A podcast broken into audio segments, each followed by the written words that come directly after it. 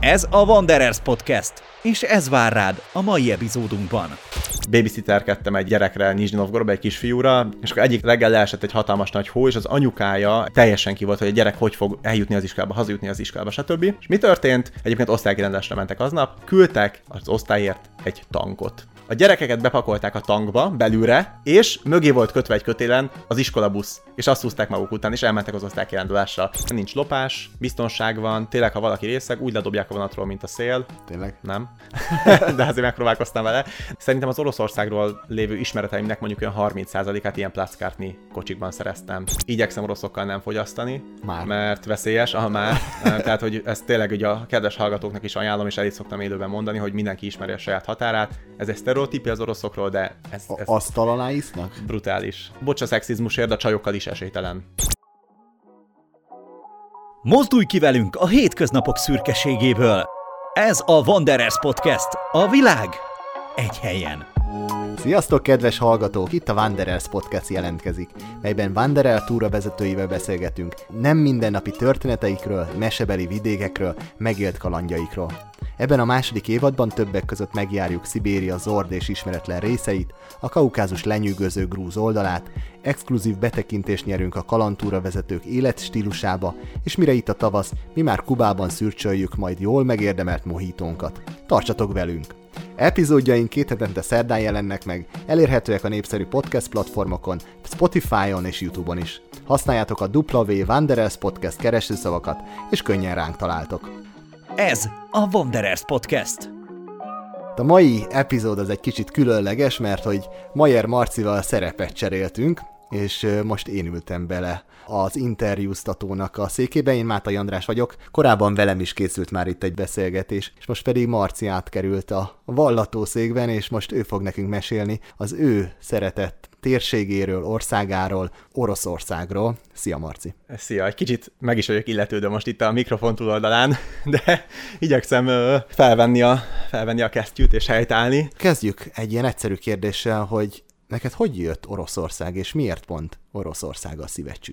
Ja, hát ö, ja, talán viszonylag kevés embernek a szíve csücske Oroszország, szóval ez egy valid kérdés. Igazából semmilyen ö, ilyen romantikus vagy ilyen nagy röptű gondatot nem tudok ezt hozzáfűzni. Az egyetem után láttam, hogy érdemes kelet felé fordulni, és most itt nem a klasszikus értelmet keleti nyitásra gondolok, hanem ott is van potenciál, lehetőség, és viszonylag kevesen foglalkoznak ezekkel a régiókkal, akár mint túravezető, akár mint amatőr érdeklődő, utazó, stoppos, ez az én hobbim, és ö, nyertem valami ösztöndíjat először Kaukázus déli oldalára, Örményországba. De akkor már kerested a, a Így ezt van, a, ezt a így van. Elkezdtem nézelődni, még nem Oroszország, csak valami kelet felé. Én, én előtte Európába jártam, meg, meg Észak-Afrikában, de, de hogy soha semmi ez a poszt-szovjet térség, stb., ha csak Magyarországot nem, nem annak vesszük. De ha például mondjuk Kínába kaptál volna ösztöndíjat, akkor most Kínáról beszélget? Nem, hanem konkrétan a poszt-szovjetet kerestem. Poszt-szovjet, Valahogy, aha. valahogy ez. Tehát Oroszország azért téma volt nekem a nyelv miatt. Mégpedig azért, mert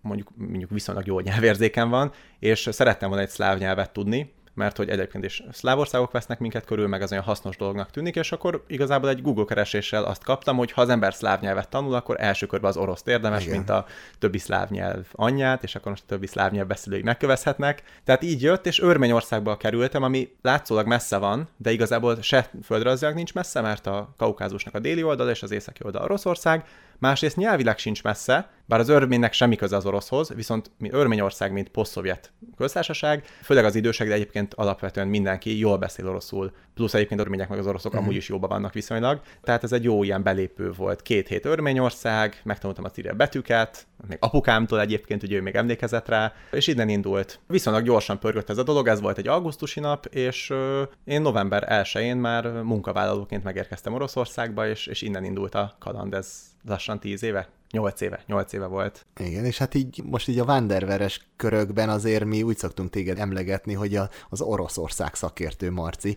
és ugye már mi is beszélgettünk az orosz kalandokról, szóval most már így, így ez így letagadhatatlan, hogy, hogy ezzel az országgal ja. összekapcsolódtál. Hát hízelgő egyébként, de szeretek én is magamra így tekinteni, mert az elmúlt években azért viszonylag sok felé jártam, van egy néhány más régió, amihez mondjuk úgy értek, túravezetőként, meg úgy magánemberként is, mert érdekes, de az ez orosz főleg az orosz, de egyébként a poszt-szovjet közép-ázsiai régió az, az egyrészt szeretem nagyon, és, és ezért külön foglalkozok vele, másrészt pedig ö, valamiért egy idő után eldöntöttem szinte tudatosan, én most erre fogok fókuszálni. Oroszország egy baromi nagy ország, ugye balti tengertől csendes óceánig, északi sarktól szinte trópusi vidékekig, azért itt van bőven mivel foglalkozni. Uh-huh. Pont ezért egyébként tök érdekes, ez a mai beszélgetésnek lehet egy ilyen kerete, hogy ugye viszonylag keveset tudunk róla, azon kívül, hogy hideg van, meg medve van, meg vodka van, stb. stb. Meg Usánka, Putyin, igen, ugye az emberek így annyira nincsenek képben, és, és ez teljesen oké, okay, uh-huh. hogy, hogy mi van ott, és, és valószínűleg ezért is akadt ez nekem uh-huh. így be. És igen, az elmúlt, elmúlt öt évben most már aktívan ezzel foglalkozok,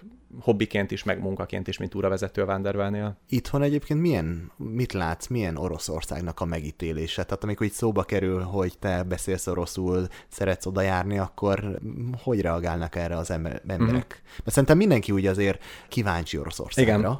Pontosan. De hogy nem sokat tudnak az emberek. Nagyon jó meglátás, tehát hogy szerintem Oroszországgal képben lenni, ez egy társaságban, ez egy olyan különleges dolog, hogy tényleg sokszor megtalálnak ezzel. Néha én is szívesen beszélgetnék más dologról, az életemről, és ez az Oroszország téma feljön, akkor kicsit egyoldalú lesz a beszélgetés. Igen, kíváncsiak, mert ez egy nagy ország, egy világhatalom, nem lehet így elmenni mellette, hogy most ez van, meg az van. Minden nap látjuk a hírekben, hogy, hogy mi történik, mi történt, mi fog történni ott, ugyanúgy, mint az Egyesült Államok, vagy Kína, vagy az Európai Unió. Talán az összes közül amiket most felsoroltam, Oroszország és Kína, ami, ami viszonylag ismeretlen. Inkább, hogy zárt, nem? A zárt, miatt. információsan is zárt. Tehát, hogy mi történik ott. És a Kína messze van, tehát az emberek jobban elfogadják, hogy nem, de Oroszország a szomszédban van, és Magyarország abszolút az érdekszférájában van. Annyira, hogy ugye itt a napi hírekben látjuk is, hogy mekkora Persze. ütköző zóna itt politikailag EU vs Oroszország. Tehát mindig, mindig érdeklődnek, és én általában nagyon szívesen elgetteszek ezeknek a, ezeknek a kérdéseknek, és szívesen mesélek, most neked is, mert talán túlzás azt mondani, hogy ez egy ilyen ilyen hivatásnak élem meg, de valamilyen szinten igenis, hogy nekem úgy alakult az életem, hogy sok időt töltöttem ott, azt gondolom, hogy jól ismerem az egész országot, a kultúrát, földrajzilag, stb. És ha már ilyen nagy szerencsém van, akkor szívesen mesélek erről, hogy az emberek, hát most hogy fogalmazzak, kevesebb hülyeséget mm. gondoljanak. Na, sztereotípiák lebontása, politika, amiről talán ma kevésbé lesz szó, de erről is így magánemberként szívesen mesélek, mert most nyilván nekem is van egy látásmódom, de nem itt, ez, nem itt ez a lényeg, hanem nekem van egy ismeretanyagom, amit, amit tök szívesen megosztok és, és mesélek. Lehet azt mondani, hogy ismered egész Oroszországot? Így, hogy ez egy ekkora ország? Soha nem mernék ilyet kijelenteni, egy podcastben főleg nem, esetleg néhány sor után. Tudatosan odafigyeltem rá, hogy minél több szögletébe jussak, uh-huh. lehetőleg hosszú ideig maradjak. Tehát, hogyha valamelyik régióban voltál, akkor, akkor ha legközelebb lehetőséged van, akkor pont nem oda mész igen. inkább, hanem egy másikat is Igen, igen, mondhatjuk így, Aha. igen több ilyen ö, transzkontinentális utam volt, tehát hogy az ázsiai rész legkeletibb csücskéből, amit eljutottam vissza Európába és a másik irányba. Ugye most már több csoportot is vittem, ami egyébként mondhatni egy rutin dolognak tűnhet, hogy az ember egy ismert régióba csoportot visz, de nem az. Tehát amikor más emberekkel, magyar emberekkel megyek, és ők kérdeznek, rámutatnak, sokszor nekem is meg kell kérdeznem a helyi ismerősömet, föl kell hívnom az ismerősömet, vagy utána kell keresnem, mert olyan dolgokra tudnak rámutatni, ami esetleg nekem addig elkerült a figyelmemet. Tehát ebből a szempontból ugye folyton az ember tanul, folyton új dolgokat lát, más uh-huh. a vendégek, az utasok szemén keresztül. Tehát nem mondanám ezt, hogy mindenhol voltam, de viszonylag sok helyen voltam uh-huh. Oroszországban, igen. Oroszország inkább Ázsia vagy Európa? Vagy inkább Ázsiához szeretne tartozni, vagy inkább Európához? Uh-huh. Ja, hát ez egy, ez egy mély dolog. ez egy mély dolog alapvetően. Csak így felszínesen, ja, ja, ja, nem ja. akarok ebbe az igen, igen, igen, igen, igen.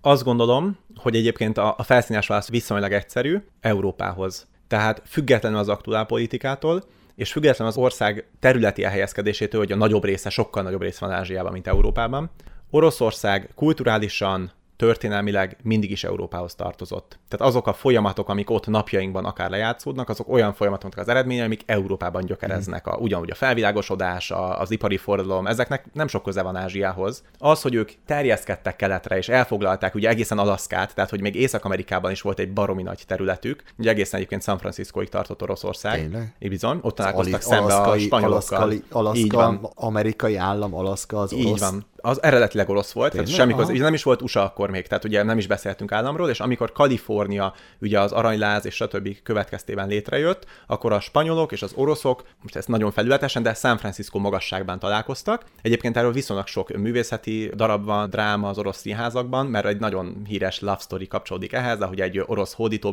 beleszeretett egy helyi spanyol nemesnek a lányába, stb. stb. Tehát, hogy ez, ez a valóság, ez semmi orosz patriotizmus, rá lehet keresni az interneten, és utána az egészet eladták az éppen akkor alakuló USA-nak, vagy akkor már megalakult USA-nak, és most ugye Kamcsatkáig, Bering szorosig tart mm. Oroszország, ami bőven Ázsia, ugye Moszkvában mondjuk 9-10 ezer kilométer keletre, de ettől függetlenül az ország és az emberek Európához tartoznak, és szeretnének tartozni. Azokat az értékeket érzik maguknak. Biztos van, aki nem, és akkor most itt megint kinyitunk egy új kérdés, hogy Oroszország nagy részében területileg nem orosz emberek élnek. Uh-huh. Ezért például az orosz államnak a megnevezése a nemzetközi jogban az Oroszországi Föderáció, és itt az I betű a lényeg, Oroszországi, tehát nem orosz, ugye, ami egy, egy kirekesztő megnevezés lenne, mert az olyan, mintha az oroszoknak lenne az országa, hanem az Oroszországi Föderáció, aminek a legtöbb területi egységében nem laknak, vagy nagyon kis számban laknak orosz emberek. Uh-huh.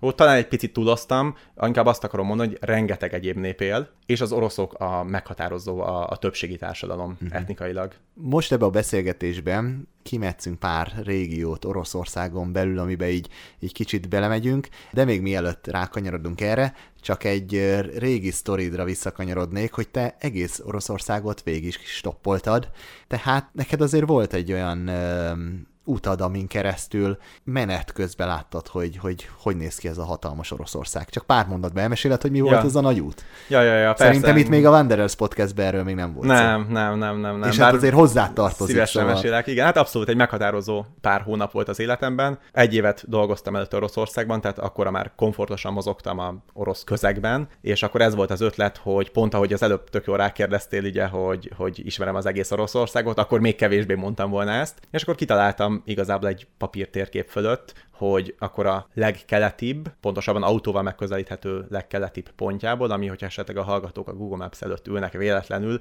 ez Vladivostoktól még délkeletre egy 250 kilométer, ott a, hát koreai határnál, koreai-kínai határnál, onnan szeretnék Budapestre hazajönni autóstoppal. Ez volt az alapötlet, és így is történt egyébként, tehát sikerült ez, a, ez az utazás, mindenféle ilyen-olyan kalandokkal, viszont arra nagyon jó volt, hogy az ember tényleg egy keresztmetszetet kapjon az országból, tehát az a rengeteg respublika, respublikának is köztársaságnak hívják ezeket a területi részeit Oroszországnak, többféle szint van, mindegy. Az, hogy az ember tényleg azt látja, hogy, hogy autózik, és, és ott vannak a burjátok, ami egy mongol eredetű nép, és buddhisták. Egy kicsit arrébb jön, ott van Irkutsk, ami egy szibériai kulturális központ, és, és egyébként főleg oroszok lakják. Aztán arrébb megy, és ott van Tatarisztán, ahol egy türk származású nép, és ott áll a mecset a Kremlben, tehát a helyi Kremlben, Kazánya főváros, lehet ismerős, mert ott volt a úszóvilágbajnokság pár éve, mm. a hosszú Katinka úszott, stb. lehet így ismerős a hallgatóknak. És ott áll a mecset bent a Kremlben, aztán megjön és megérkezik Moszkvába, és, és ott van a 10 milliós város a gigantikus felhőkarcolókkal, és olyan pénz, ami, ami így közép-kelet-európában elképzelhetetlen, hogy azért lényegesen színesebb ez az ország annál, mint hogy tajga, tundra, medve és, és hideg. És hogy valami negatívumot is mondjak egyébként, hogy ez egy 18 ezer kilométeres út volt. 18 ezer kilométer. Igen, sok stoppolás, igen, sok autóstopp. Csak, csak úgy jelzem, 40 valahány ezer kilométer az egyenlítő. Ja, ja, hát majdnem a fel, ja, tényleg, majdnem a fel az egyenlítőnek.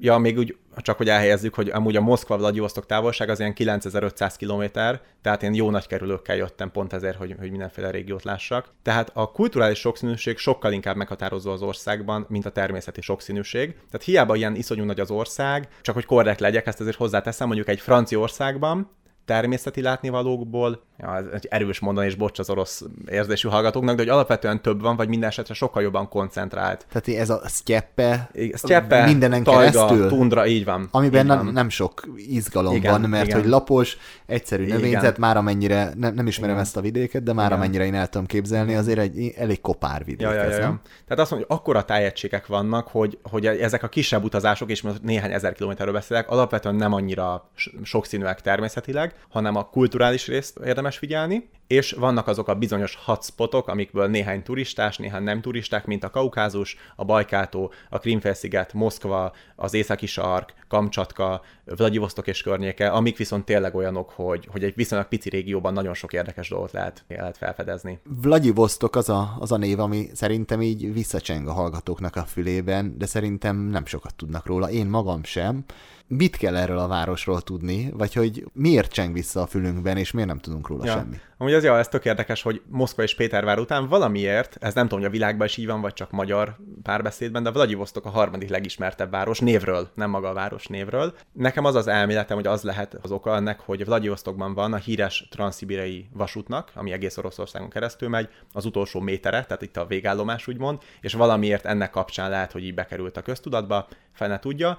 Ez Oroszországnak abban az értelemben legkeletibb városa, hogy mondjuk a, ami így tényleg össze van kapcsolva az ország többi részével, mert van itt egy Magadán, meg egy Kamcsatka, ami keletebbre, északabbra van, de azok, azok nagyon szeparáltak, nagyon izolált városok.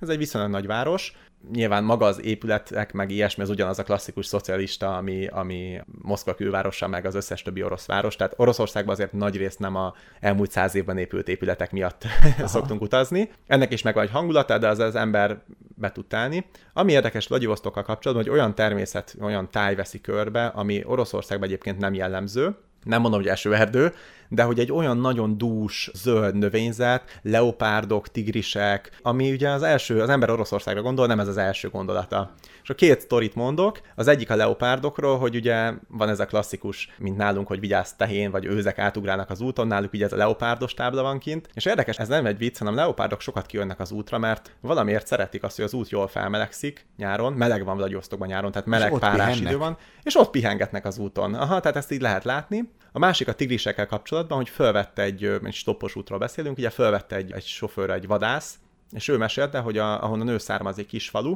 ott gyerekkorában minden reggel, mint egy jó szocialista faluban volt ugye hangos beszéd, ami ki volt rakva egy villanyoszlopra, és akkor bemondták a híreket, mit Meg tudom a én. propagandát. Ja, ja, biztos. Viszont azt is bemondták, hogy azon az éjszakán nem volt tigris a környéken, nem jelentettek tigris, tehát mindenki nyugodtan mehet ki a földekre dolgozni, stb., mert valószínűleg nincs a közelben. Tehát ugye abban az időben még a tigris ennyire, úgymond a hétköznapok része volt. Szabadon Igen, igen. mászkálhatott mindenfele, nem Igen. félt az embertől. Most is egyébként viszonylag sok tigris van, természetesen veszélyeztetett állat, vannak rezervátumok, viszont ugye Oroszországnak ezek a részei annyira megközelíthetetlenek, tehát hogy nem, hogy repülőtér nincs, meg autóút, hanem helikopter és nehéz leszállni, sűrűek, és mondjuk a legközelebbi út, mit tudom, 500-800 kilométerre van, hogy a tigriseknek ez egy jó hely, tehát a tigrisnek ugye baromi nagy terület kell, csak egy kitérés, mert ez is egy ez érdekes dolog Oroszország, hogy tényleg ott a tigrisek grasszálnak, a, ez az Amur folyó vidék egyébként a kínai határ, Vladivostok és mondjuk Habarovsk város között, hogy ja, vannak, vannak tigrisek, igen, de nem, nem fogod őket látni. Hát, hogy Hát mondjuk én lehet, hogy szeretnék látni egy a tigris. rezervátum. A rezervátum, igen. rezervátum. És Igen. ezek azok a tigrisek, amit én így hirtelen elképzeltem, hogy Szibériában ezek a hatalmas nagy, Igen. ilyen több száz Pontosan. kilós tigrisek? Azt hiszem, hogy magyarul a... ez is a megnevezés, hogy szibériai szibériai tigris. tigris, Igen, van a bengáli tigris, ez a Az- az bengáli az- tájföld, India, nem? Ind- India, igen, igen, ezt te jobban tudod talán. Hát ja, baromi nagy tigrisek, ugye ezek a télben is ott élnek fönt, tehát hogy jó, hát ja, megtermett nagy, nagy tigrisek. Nem olyan, mint a, az állatkertben, hogy ezek szabadon élnek, meg ezek harcolniuk. majdnem akkora, mint egy hatalmas medve, egy ilyen több száz kilós. Abszolút. Igen. Amúgy megkérdeztem ezt a vadászt, aki gyerekkora óta az erdőket járja, hogy látottam el, és azt mondta, hogy egyetlen egyszer látott lesről, és kijött az útra a tigris, észrevette rögtön a, az embert, és tök nyugodtan tovább sétált az erdőbe. Ennyi volt élete egyetlen tigris látása, úgyhogy ott élt gyerekkora óta. Tehát, hogy good luck. Ez, ezt nem ígérem, hogy a túráimon tigrist fogunk látni minden esetben. Egyébként Vladivostokban érdemes elmenni csak azért, hogy az ember elmegy Vladivostokba, vagy ezt összeköti azzal, hogy, hogy így Szibériát megnézi, Oroszországnak ezt a vidékét megnézi, Ja. vagy ez egy kötelező megálló ott? Hát nézd, ez egy, most nem akarok demarketinget csinálni, sok érdekesebb hely van Oroszországban, mint Vladivostok. De egy kötelező megálló? Hogyha az ember a Transzibériával érkezik, akkor igen, mert ez egy végállomás, és akkor ott eltölt egy-két napot, érdekes, ott körül lehet menni, egy picit kimenni a városba, pont ilyen rezervátumba, de hogy azért még mondjuk öt helyre elküldenék valakit, mielőtt Vladivostokba érkezik, tehát nem, nem kötelező megálló. Hogyha Kamcsatkára megyünk, akkor sokszor ott van átszállás, vagy úgy lehet alakítani a programot, hogy, hogy Vladivostokban megálljunk, de nem, alapvetően nem. Nekem ez volt a kiindulási pontom, meg ez a transzibériai vége. Amúgy csak hogyha valaki most kérdése van, hogy megválaszolom, hogy a Transzibériának vannak váltói, tehát hogy van, aminek Pekingben van a vége, ugye Ulánbátoron, Mongólián keresztül megy, ez a klasszikus orosz transzibériainak a vége, tehát ami végig Oroszországban Ezt megy. akartam is kérdezni, mert tesóm végigment rajta, és ő Pekingbe Komolyan? szállt le. Na igen, igen, igen, igen. Ott Ulan Udde, Burjátföld fővárosában van egy nagy váltó, és onnan lemegy a vonat, elhagyja Oroszországot, lemegy Ulánbátár felé, a Mongólia fővárosába, és onnan lép át Kínába, és végül Pekingbe érkezik. Tehát ez egy, ez egy másik, másik vonal. Ha már a vonatozás így már szóba került, szerintem nem lehet kihagyni, hogyha Oroszországot említjük. Hogy Nekem benne van a fejemben Transzibéria Express miatt, a maga az országnak a hatalmas távolságai miatt ezeket a távolságokat legegyszerűbben vonattal lehet átszelni. Te vonatoztál? Mert ugye említetted, hogy te stoppoltad végig ezt a 18 ezer kilométert, de hogy volt-e lehetőséged és szerencséd vonatozni? Igen, igen, igen. Sokat vonatoztam. Ugye előtte egy évet ott dolgoztam, uh-huh. tehát rá voltam kényszerülve valamilyen szinten a vonatozásra. Erről picit mesélek is egyébként, mert ez egy érdekes téma Oroszországban a vonatozás. Ugye azt látni kell, hogy a vasút az Oroszországban sok ideig az egyetlen közlekedési eszköz volt. Ezt úgy értem, hogy kocsi sem volt. Se lovas kocsi, se modern autó, se repülő, mert nem voltak. És a vonat az egy olyan közlekedési mód, ami az orosz zord időjárásban, hóban, szélben, tudom viharban nagyjából megbízható. És az oroszoknak ezért a vonat azért messze többet jelent, mint eljutni valahonnan valahova, hogyha esetleg orosz szépirodalmat olvasunk, rengeteg helyen megjelenik benne a vonat, mint helyszín, ahol mindig történik valami általában szerelemmel összefüggő dolog, sőt, a vasúti állomások is ilyenek, Tolstoynál, Dostoyevskinél visszatérő. Tehát ez csak egy olyan példák mondom, hogy az orosz léleknek a vonatozás, a vasút, az egy, az egy nagyon fontos része, és akkor hogy is néz ki ez a vasutazás? Most nem Moszkva környékéről beszélek, ugye az egy kicsit európaisabb része, de mondjuk az én városom, ami Moszkva után a következő nagyváros, Nizhny Novgorod, Moszkvától keletre. Ez Moszkvában 400 km, tehát 4 óra vonat. Ez egy szuper gyors vonat egyébként, a Lasztocska, uh-huh. amit most nyitottak egy 10 éve, de hogy Nizhny után még jobban megnőnek a távolságok, és mondjuk Vladivostok és Habarovsk között, most nem akarok hülyeséget mondani, de mondjuk 800 km van, de mondjuk Blagovesensk és Csita között, ami két főváros egy, egy ilyen republikának, mondjuk van 2000 km. Tehát ezért fontos a vonat. Most már ugye van repülő, az oroszok egyébként annyira nem szeretnek repülni. De benne van a kultúrájukban, ja. hogy ők vonatos Igen. Nép, nem? Igen, abszolút, abszolút vonatosak, és a vonatozás egy olyan kulturális élmény, egyébként turistának is, utasnak is, utazónak is, és az oroszoknak is, ami magában egy, egy ilyen attraktív dolog az országa kapcsolatban. Tehát ez a transzibériai dolog nem azért alakult ki, hogy eljussunk olcsón a csendes óceánhoz vonattal, hanem azért, mert maga a vonatozás egy különleges, különleges Van dolog. romantikája? Az biztos, az biztos. Most mondok egy pár jó dolgot róla, meg aztán, hogy meg ezt ellenjavallatot is. Sokat mondasz, hogy az oroszok a vasutazás, a vasúton utazást azt napban mérik, nem órában csak most én itt fordítok neked órára, de hogy ugye ahogy elhagyjuk Moszkva környékét, onnantól nap vagy másfél napban lehet ezt mérni, mert ezek nagy távolságok. Az orosz vasút nagyon lassan megy, ami tök jó, mert lehet bele jól nézelődni, és amiért nagyon jó, hogy soha nem késik. De ezt úgy képzeld el soha. Tehát ha leesik két hó, akkor sem, mert úgy van beütemezve a menetrend, hogy az egyes állomásokon megáll, le lehet szállni, akár város nézni, bevásárolni, lezuhanyozni. Ugye amikor ilyen 5-6 napos vonatutakról beszélünk, akkor ez nem egy bagatel szempont minden kocsinak, ugye nyilván nem ülőhelyes kocsikról beszélünk, az nincs is. Tehát az ülőhelyes kocsi az Moszkva környéke, meg egy-két. Hálókocsik. Hálókocsik, így van. Három osztály van, a luxus osztály, így hívják oroszul lux, ez két ágy van benne, tehát hogy akkor az emberek már egy kis privát szférája. A másodosztály négy ágy, ez olyasmi, mint egy magyar kupé, tehát hogy az a kialakítás ugye folyosó és kupé, és akkor van a harmadosztály, a legjobb élmény, a Platzkártni, talán kezdő vonatosoknak nem ajánlom, de hogy mindenféleképpen kulturálisan hatalmas élmény, ez úgy képzeljük el, mint hogyha egy 36 férőhelyes hostelben lennénk, ahol nincsenek falak, már függő, hogy mondjuk ponton az ágyakon, de hogy minden áthaladszik, hogyha az ember a WC-n ül, és a vonat teljesen másik végében, akkor is. Minden kocsinak van egy saját provodnyika, aki egy egy koncierge, ö, főz, most, takarít, kiszolgál, ö, szól, hogyha le kell szállnod, mindig odafigyel rád. Ez egy, ez egy általában egyébként ö, hölgy, aki ott dolgozik, és az a dolga, hogy azok alatt a napok alatt, amikor ő a kocsiban szolgál, az utasok minden igényét ki elégítse, plusz egy Még úgy is, hogy ez a legalacsonyabb osztály. Még úgy is, hogy ez az legalacsonyabb osztály. Ugye ez sok szempontból fontos. Egyrészt ugye a szocializmusban munkát kellett adni, ez csak egy háttér. Viszont azért jó, mert ugye nincs lopás, biztonság van, tényleg, ha valaki részeg, úgy ledobják a vonatról, mint a szél. Tényleg? Nem. de azért megpróbálkoztam vele.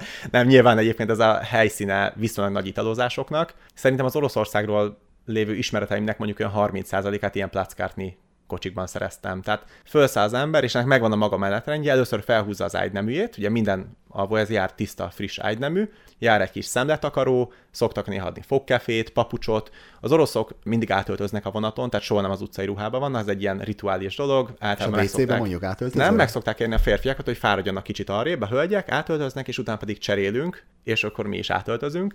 Általában ilyen cicanaciba, vagy hogy hívják ezt, tudod, én tréningatjába, medve, papucs. Mi ez, mackonadrág? Igen, mackonadrág, kösz, igen, igen. És hát kényelmesbe. És akkor elkezdődik, leülünk általában egy közös kajálás. Azt akar akartam kérdezni, hogy ez valószínűleg mindenki hozza a kis otthonról a kis... Ugye külföldiként már viszonylag jól beszélek rosszul, de azért felfigyelnek az akcentusomra, akkor oda szoktak jönni távoli kupékból is, vagy távoli ilyen alvóhelyekről, pricsekről, és akkor oda jön a csecsen almaárus, oda jön a káposztát vívő nénike, a katona, aki most jön haza, mit tudom én milyen frontról, a északi sarkról éppen hazatérő gázmunkás megy Üzbegisztánba, tehát hogy egy viszonylag színes, ugye harmadosztályról beszélünk, viszonylag színes felhozatal, és akkor én kérdezek és hallgatok. És utána pedig ezek a információk viszonylag rövid úton az utasoknál kötnek ki, akinek tovább mesélem ezeket a történeteket, ugye, mert hogy, mert hogy ezek nem a saját sztoriaim, de, de annyira érdekes és annyira egyedülálló, hogy ezeket, ezeket így össze lehet szedni, és ez a pláckártni vonat, aztán általában ugye a vodka kerül az asztalra, most itt elmehetnénk ebbe az irányba, de így rövid zárom a kérdést, hogy igyekszem oroszokkal nem fogyasztani,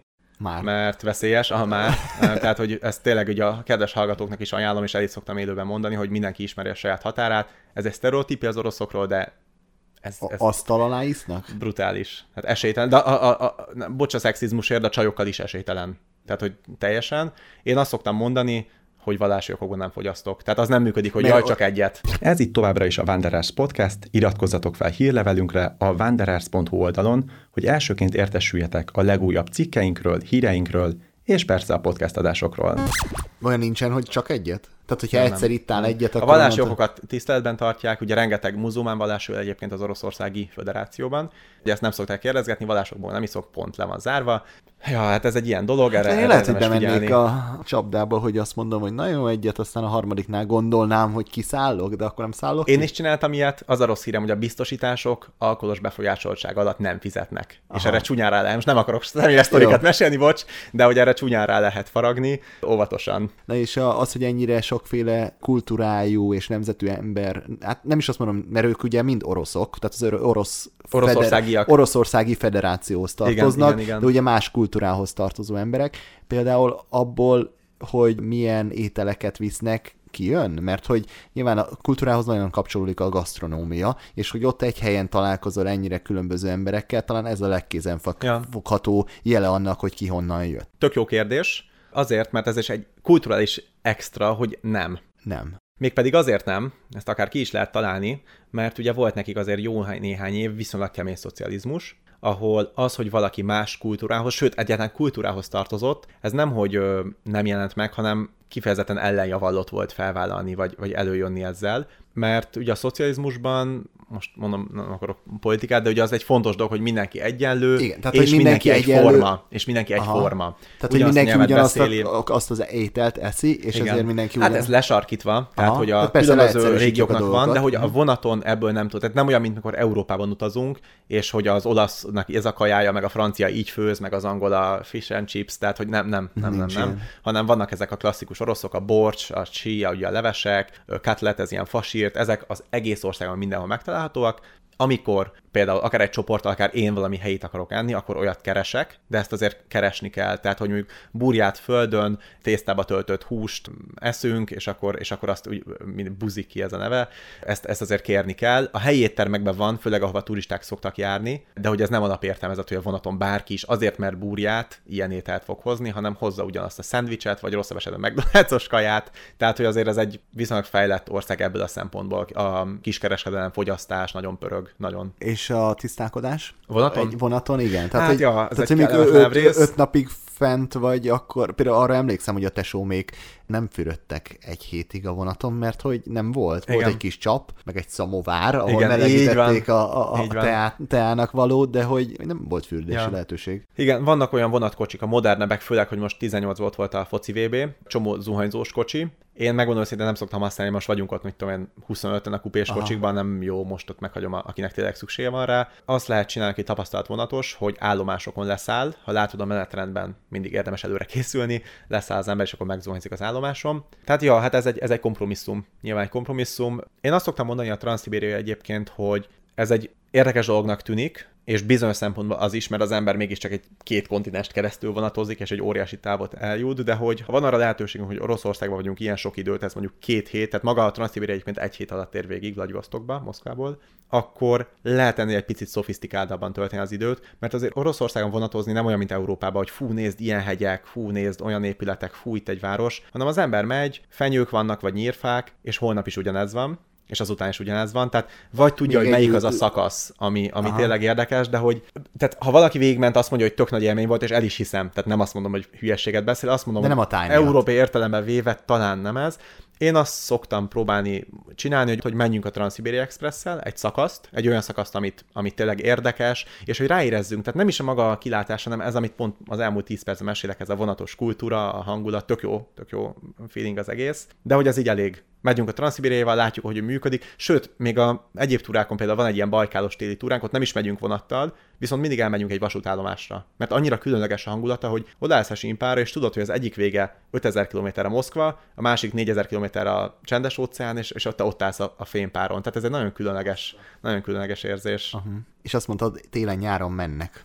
Ha azt hallom, hogy Szibéria, akkor nekem a nagy hideg jut eszembe. Hát az első, amit meg akarok kérdezni, hogy az tényleg úgy van, hogy kiviszik a forró vizet, és kilöttyintik, és mire leér a földre, addig már megfagyott, és vagy, vagy ez egy kicsit ilyen trükkös. Figyú, erre tudományos választ nem tudok mondani, viszonylag komoly kutatásokat tettem ebbe a témába, vagy fizikus kéne megkérdezni. Voltam néha már viszonylag hidegben, nem nagyon hidegben, de mondjuk Mi a- 40 mi az? fokban, negy- 42 fok a, a rekordom. Minusz. mínusz 42, 42. és próbálkoztam ezzel. Nem csak, hogy meleg, de hideg vízzel is, meg meleg vízzel Aha. is, meg ilyen, tudod, ez a, amit a virág, virágokat szokták spriccolni. Nekem ez így nem jött össze, uh-huh. tehát, hogy nem havazott. De akkor te is megpróbáltad. De szóval megpróbáltam, megpróbáltam abszolút, de nem, tehát, hogy ez nem. Olyat azért tudok mondani, hogy van, hogy kinalszunk ugye sátorban, tehát olyan túra, amiben ez része. Ha hideg van éjszaka, nem a hálózsákban, de a sátorban, akkor az a levegő, amit kilélegzünk álmunkban, reggel arra kelünk, hogy havazik a sátorban. Tehát a szó, a szó legszorosabb értelmében esnek a hópelyek, ugye az a rengeteg nedvesség, ami éjszaka elhagyja a testünket, leginkább a szánkon, meg izzadság formájában, Tényleg. az behavazik. Extrém esetben rendes hótakaró van a sátorban, tehát hogy este a cipőket feje lefelé kell fordítani, a hátizsákokat be kell tenni ilyen hátizsák védőbe, hogy, hogy tudod, ilyen, mint egy esőzsákba, mert behavazik a sátoron belül. Tehát ha jól értem, ben vagy a sátoron belül, be van zárva, tehát nem esik be oda, hanem amit kilélegzel, levegő megáll a sátornak a Pontosan. tetején, a nagy hidegtől lecsapódik, és, és visszaesik rád. Pontosan, pontosan ez Tényleg? történik. Igen, igen, igen. Nagyon durva. igen. Szóval csak ezért mondom, hogy... Vagy, esetleg hogy... van olyan, hogy a, nem tudom, szakálladon meg vagy ilyen jégcsapok lógnak? Abszolút. Ez nem csak éjszaka, ez napközben is, mikor megyünk, érdemes a testszörzetet meghagyni egy téli orosz kirándulás előtt, ami lehet most ilyen röhelyes dolognak tűnik, de nagyon sokat számít. Nem csak arcon, lábon, lábszáron. Az a szőr nem véletlenül nő oda, azért nő oda, mert szigetel és véd. Egy hosszabb orosz téli kiránduláson ez igenis különbség. De az arcon legfontosabb. A szelet is tompítja, a szél sokszor jégszikrát hozza, tehát hogy, hogy ezek olyan dolgok tényleg, amit, amit az ember hogy elmegy oda, és utána pedig, utána pedig tudja, hogy ez nem csak valami duma, hogy így érdemes, hanem így van. Például miért alakult ki az, hogy ugye prémes a, a kapucnia, tudod, akár az eszkimoknak, Igen. stb. Nem azért, mert divatoltak, ugye ma már az utcán is mindenki így hol, azért, mert amikor fúj a szél, és hozza a rengeteg jég darabkát és hódarabkát, nem az arcodba fújja, hanem ez a szörme felfogja. Ez az értelme ennek. És amikor az ember a bajkátavon megy át a mínusz 20 fokban, akkor realizálja, hogy ez nem duma, nem turista szöveg, hanem ez a, ez a valóság ott, ott Szibéria közepén, hogy ilyen cuccban érdemes jönni. Ez a túra ugye ez a Bajkál tó, Ja, ja, ja, tavon, most ezzel a befagyott Bajkál. Bajkál tavon keresztül vezet. Ö, hány fok van ott? Minusz 20? Éjjel, Hát ja, 20, igen. éjjel-nappal? Igen, csak annyit még a fokokról, Igen. Hogy amúgy jó ezekkel a számokkal dobálózni, de hogy azt tudni kell, hogy Szibériában, úgy általánosságban, és a Bajkál medencében is a levegő viszonylag száraz. Ezért a hőmérséklet, a, főleg a mínuszba hőmérséklet másképpen érződik. Tehát uh-huh. mínusz 20 fokban, de mondjuk mínusz 10 egész biztos, ha megyünk, kirándulunk, sokszor majdnem rövid ujjúban, vagy esetleg egy nagyon vékony hosszú ujjban megyek. Mert itt Pesten, amikor mondjuk mínusz 5 fok van, és tudjátok, ez a ködös, ilyen csípős idő, az, az tényleg így lényegesen hidegebbnek érződik. Tehát itt nem a fok számít, hanem, Mhm, vagy nem hanem csak a hő- számít, a hanem hőérzet? a, a hőérzet így van. Egyébként a modern ilyen időjárás applikációkban ez már integrálva is van, hogyha esetleg a Apple Weather-on legörgettek, ott van egy ilyen rubrika, ez pontosan ezért van. Ugye Magyarországon ezt ismerjük, megszoktuk. Ha tudom, hogy 5 fokot ír, akkor tudom, hogy kb. mire lehet számítani, ott azért ez más. Tehát ott a nulla fok az egy, egy kifejezetten kellemes hőmérséklet, Na, teljesen jól lehet benne ezt tudni, ezt például nem is Jó. tudtam. És Szibériának van is olyan része, ahol nem is havazik. Tehát a hó az egy ritkaság, nem azért, mert nincs hideg, hanem azért, mert száraz a levegő, nincs, ami lehújjon Nincs, belőle. Egyébként a. Bajkál medencéje pont egy ilyen. Tehát, hogy ott, ott, ott nem jellemző a Bajkának a jegén, nem jellemző a hó. Nem mondom, hogy nem fordul elő,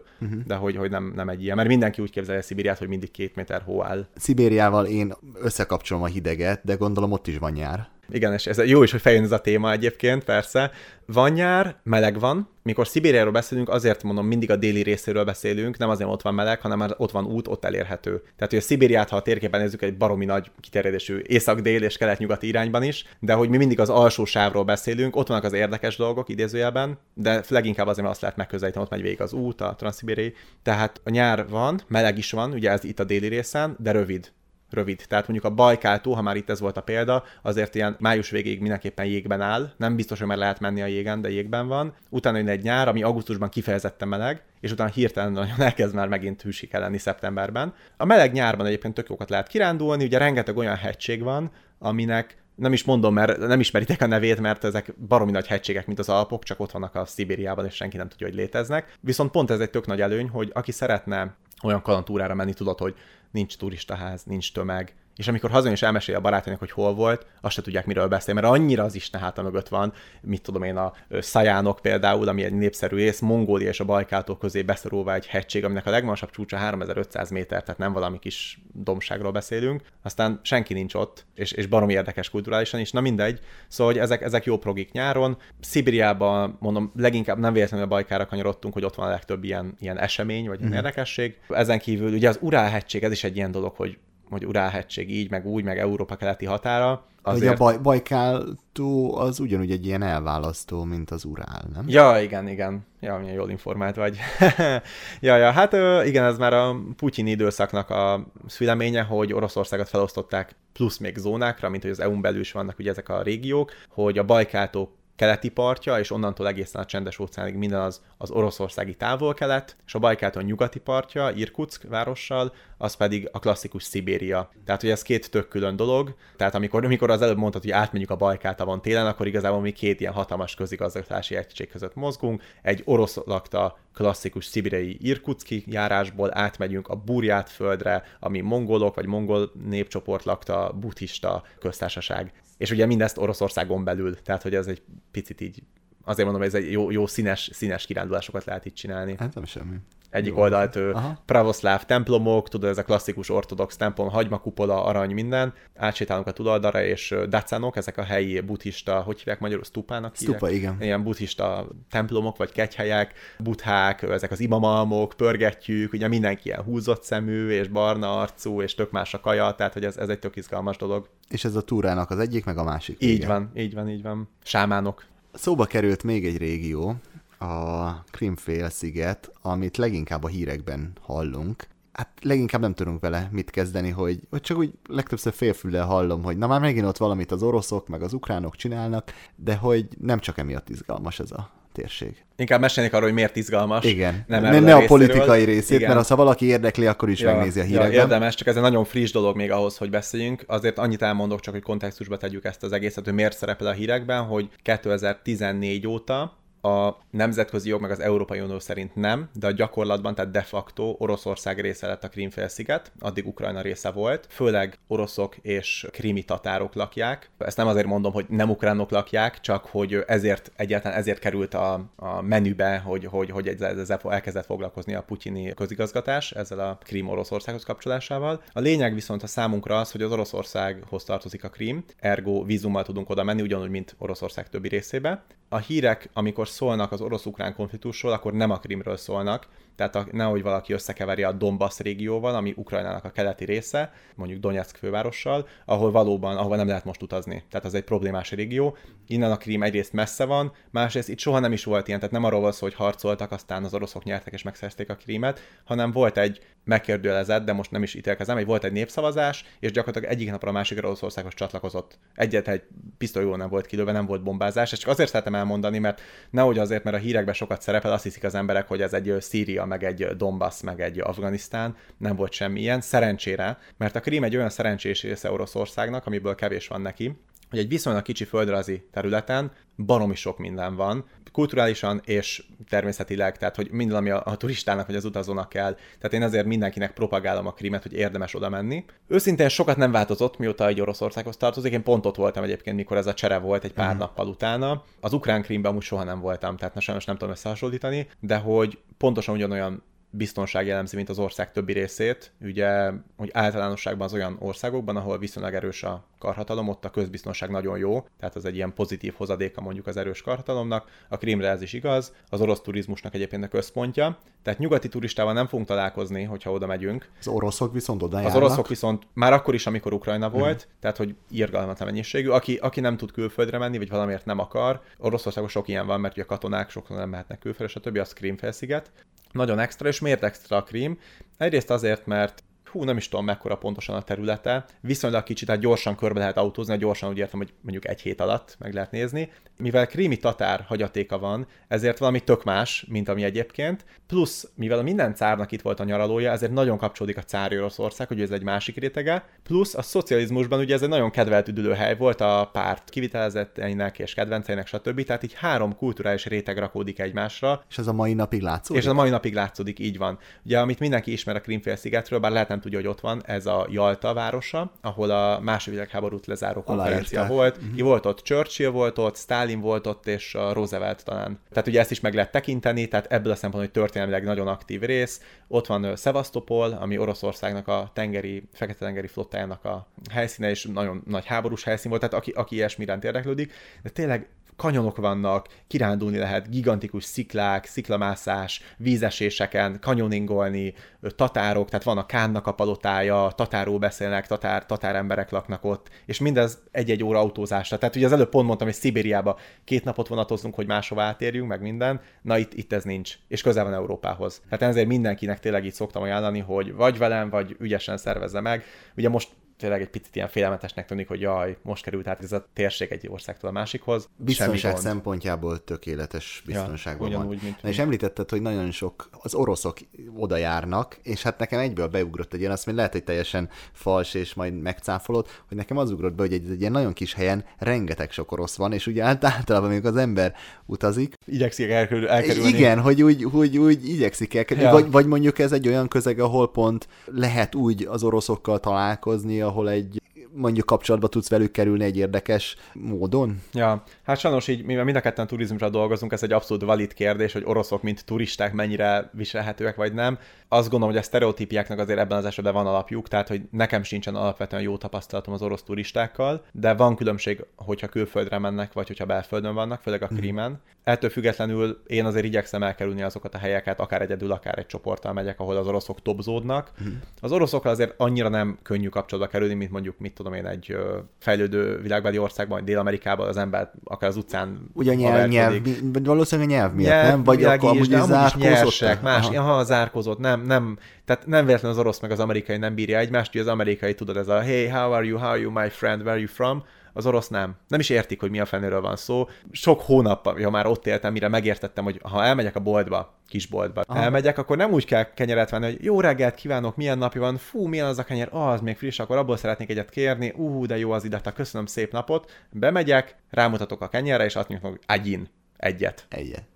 És ennyi. Nincs Semmi. köszönés, nincs elköszönés, nincsen spassiva, meg ilyesmi, és kicsit sarkítva mutatom be, de Aha. hogy ilyenek az oroszok. És hogy ha ezt mi bunkónak értékeljük, az ugye azért van, mert a saját kultúránkhoz képest az, nekik ez a norma. Engem azóta nem idegesít ez, mióta felvettem ezt a stílust ott, és én is így viselkedek, és akkor beleilleszkedek szépen. Csak vigyázz, amikor hazajössz, és azt mondod, hogy Ja, egyet. ja, ja, ja, ja, ja, ja, pontosan, igen, nincs köszönés, meg minden. Ezt csak azért meséltem el, hogy, hogy azért igyekszem elkerülni egyébként ezeket az orosz tucatolós helyeket. Nekem nyilván érdekes valamennyire, mert oroszul Mhm. elbeszélgetek és gyűjtöm az infókat, ahogy erre már szó volt. Ugye Jalta ilyen hely, ahova azok a gazdag oroszok mennek, akik nem tudják megfizetni a külföldet, és Szocsi, tehát ez a szó- sorrend a külföld, utána Szocsi, és a harmadik a krím. Egy picit, egyébként nagyon sok fiatal pár, meg ilyesmi a krímbe, tudod, akik még, mit tudom én, olyan anyagi lehetőségek vannak. Viszont ha az elmegy, ember elmegy a hegyekbe, vagy bárhova máshova a krímen, akkor azért ott kitisztul a terep bőven. Tehát egy estére érdekes, én szok, szeretek egy estét Jaltában maradni, ott a partizó oroszok, de ennek is megvan a hangulata. És ha, és ha mondjuk,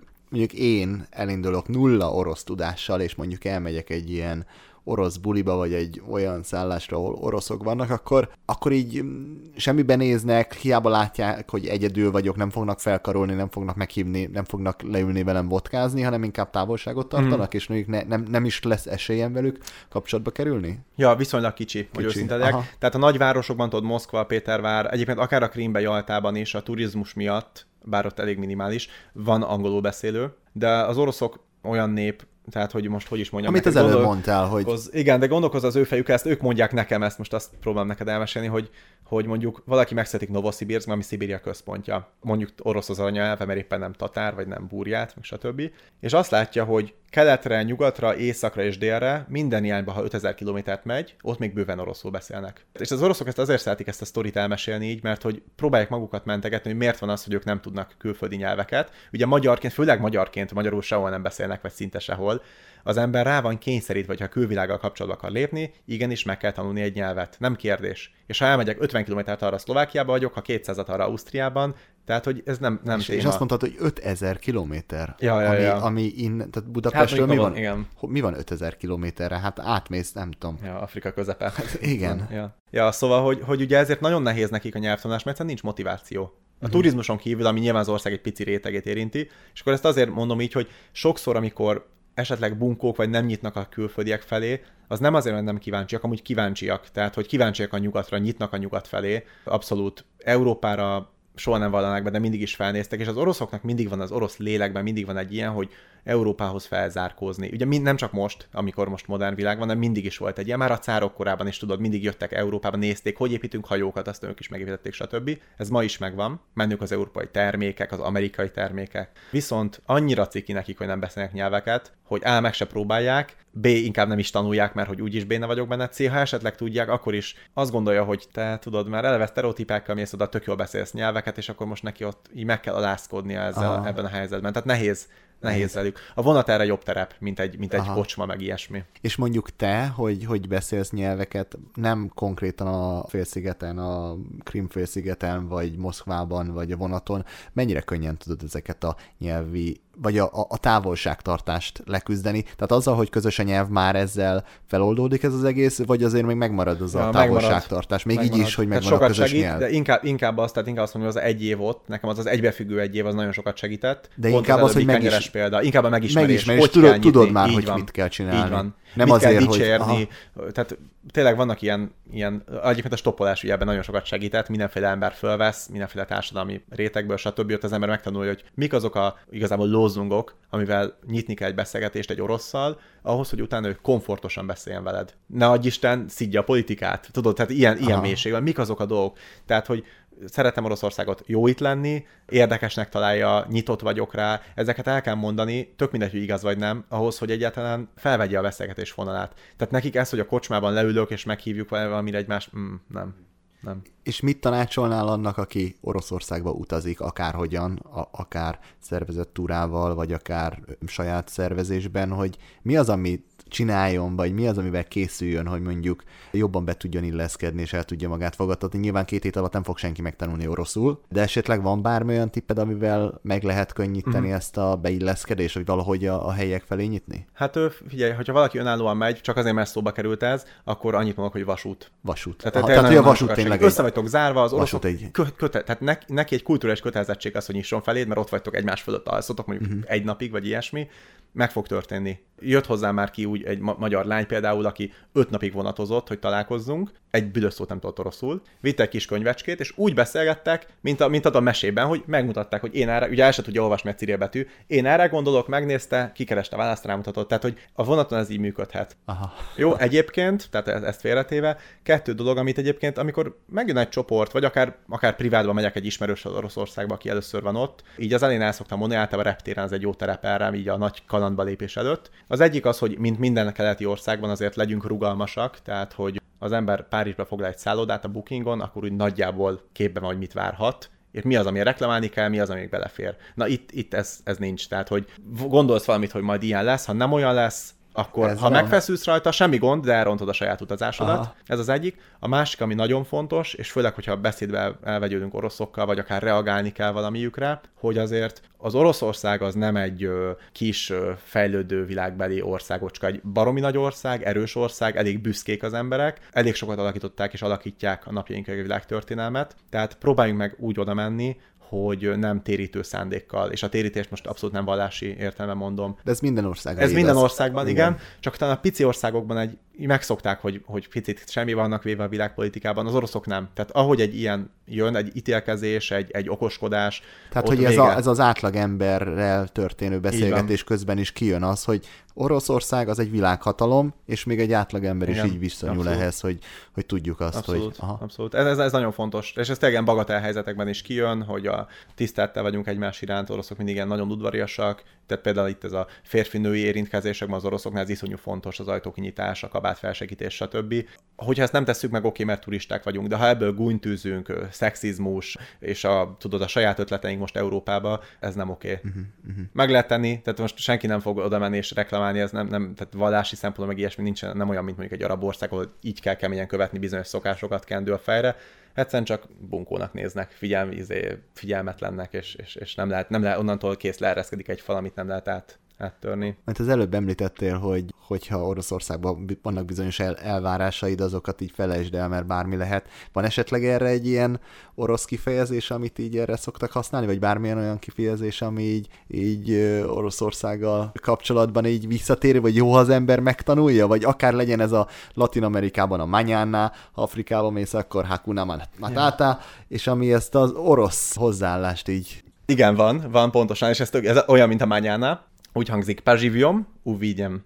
Azt jelenti, megéljük, meglátjuk. Egyrészt abban az értem, hogy ha megéljük, ha addig megéljük, akkor meglátjuk, mi fog történni. A másik pedig az, hogy mint a madás ember tragédiának a végén, hogy ember küzdjesz bízva víz, ez az orosz népi lélek. Aha. Tehát, hogy ha megéljük, meglátjuk, mi lesz. Nem kell stresszelni, rengeteg ilyen helyzetben, főleg nyugatiként, hogy úristen, ez hogy lesz, úristen, leesett ahol, hogy megyek be, izé, mit tudom, micsoda.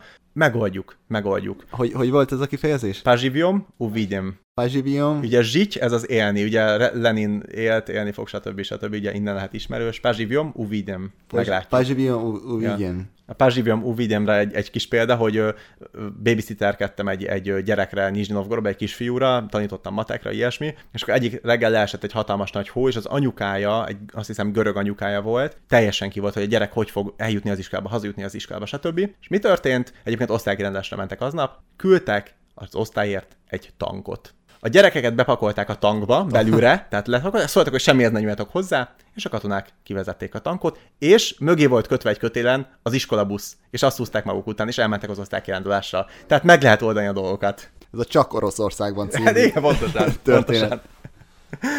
Jó van. Marci, köszönöm szépen, akkor ezzel zárjuk. Köszönöm a... is, Andris. Még egyszer, hogy volt a kifejezés? Pázsivium, uvigyem. Köszi, Marci. Köszi. Sziasztok. Sziasztok. Kedves Wanderers podcast hallgatók, ti pedig keressetek, kövessetek minket továbbra is a népszerű podcast platformokon, Spotify-on vagy YouTube-on. Használjátok a Wanderers podcast keresőszavakat, és biztosan ránk találtok. Kövessetek minket még a Facebookon, az Instagramon, csatlakozzatok a zárt Facebook csoportunkba, amit a Wanderers több mint turista néven találtok meg, és böngészétek utazási magazinunkat a wanderers.hu weboldalon. Két hét múlva szerdán újabb izgalmas epizód következik, a témát szokás szerint nem árulom el előre, de ígérem, hogy nem okozunk csalódást hallgatást. Szép hetet nektek, sziasztok! Mozdulj ki velünk a hétköznapok szürkeségéből! Ez a Wanderers Podcast, a világ egy helyen.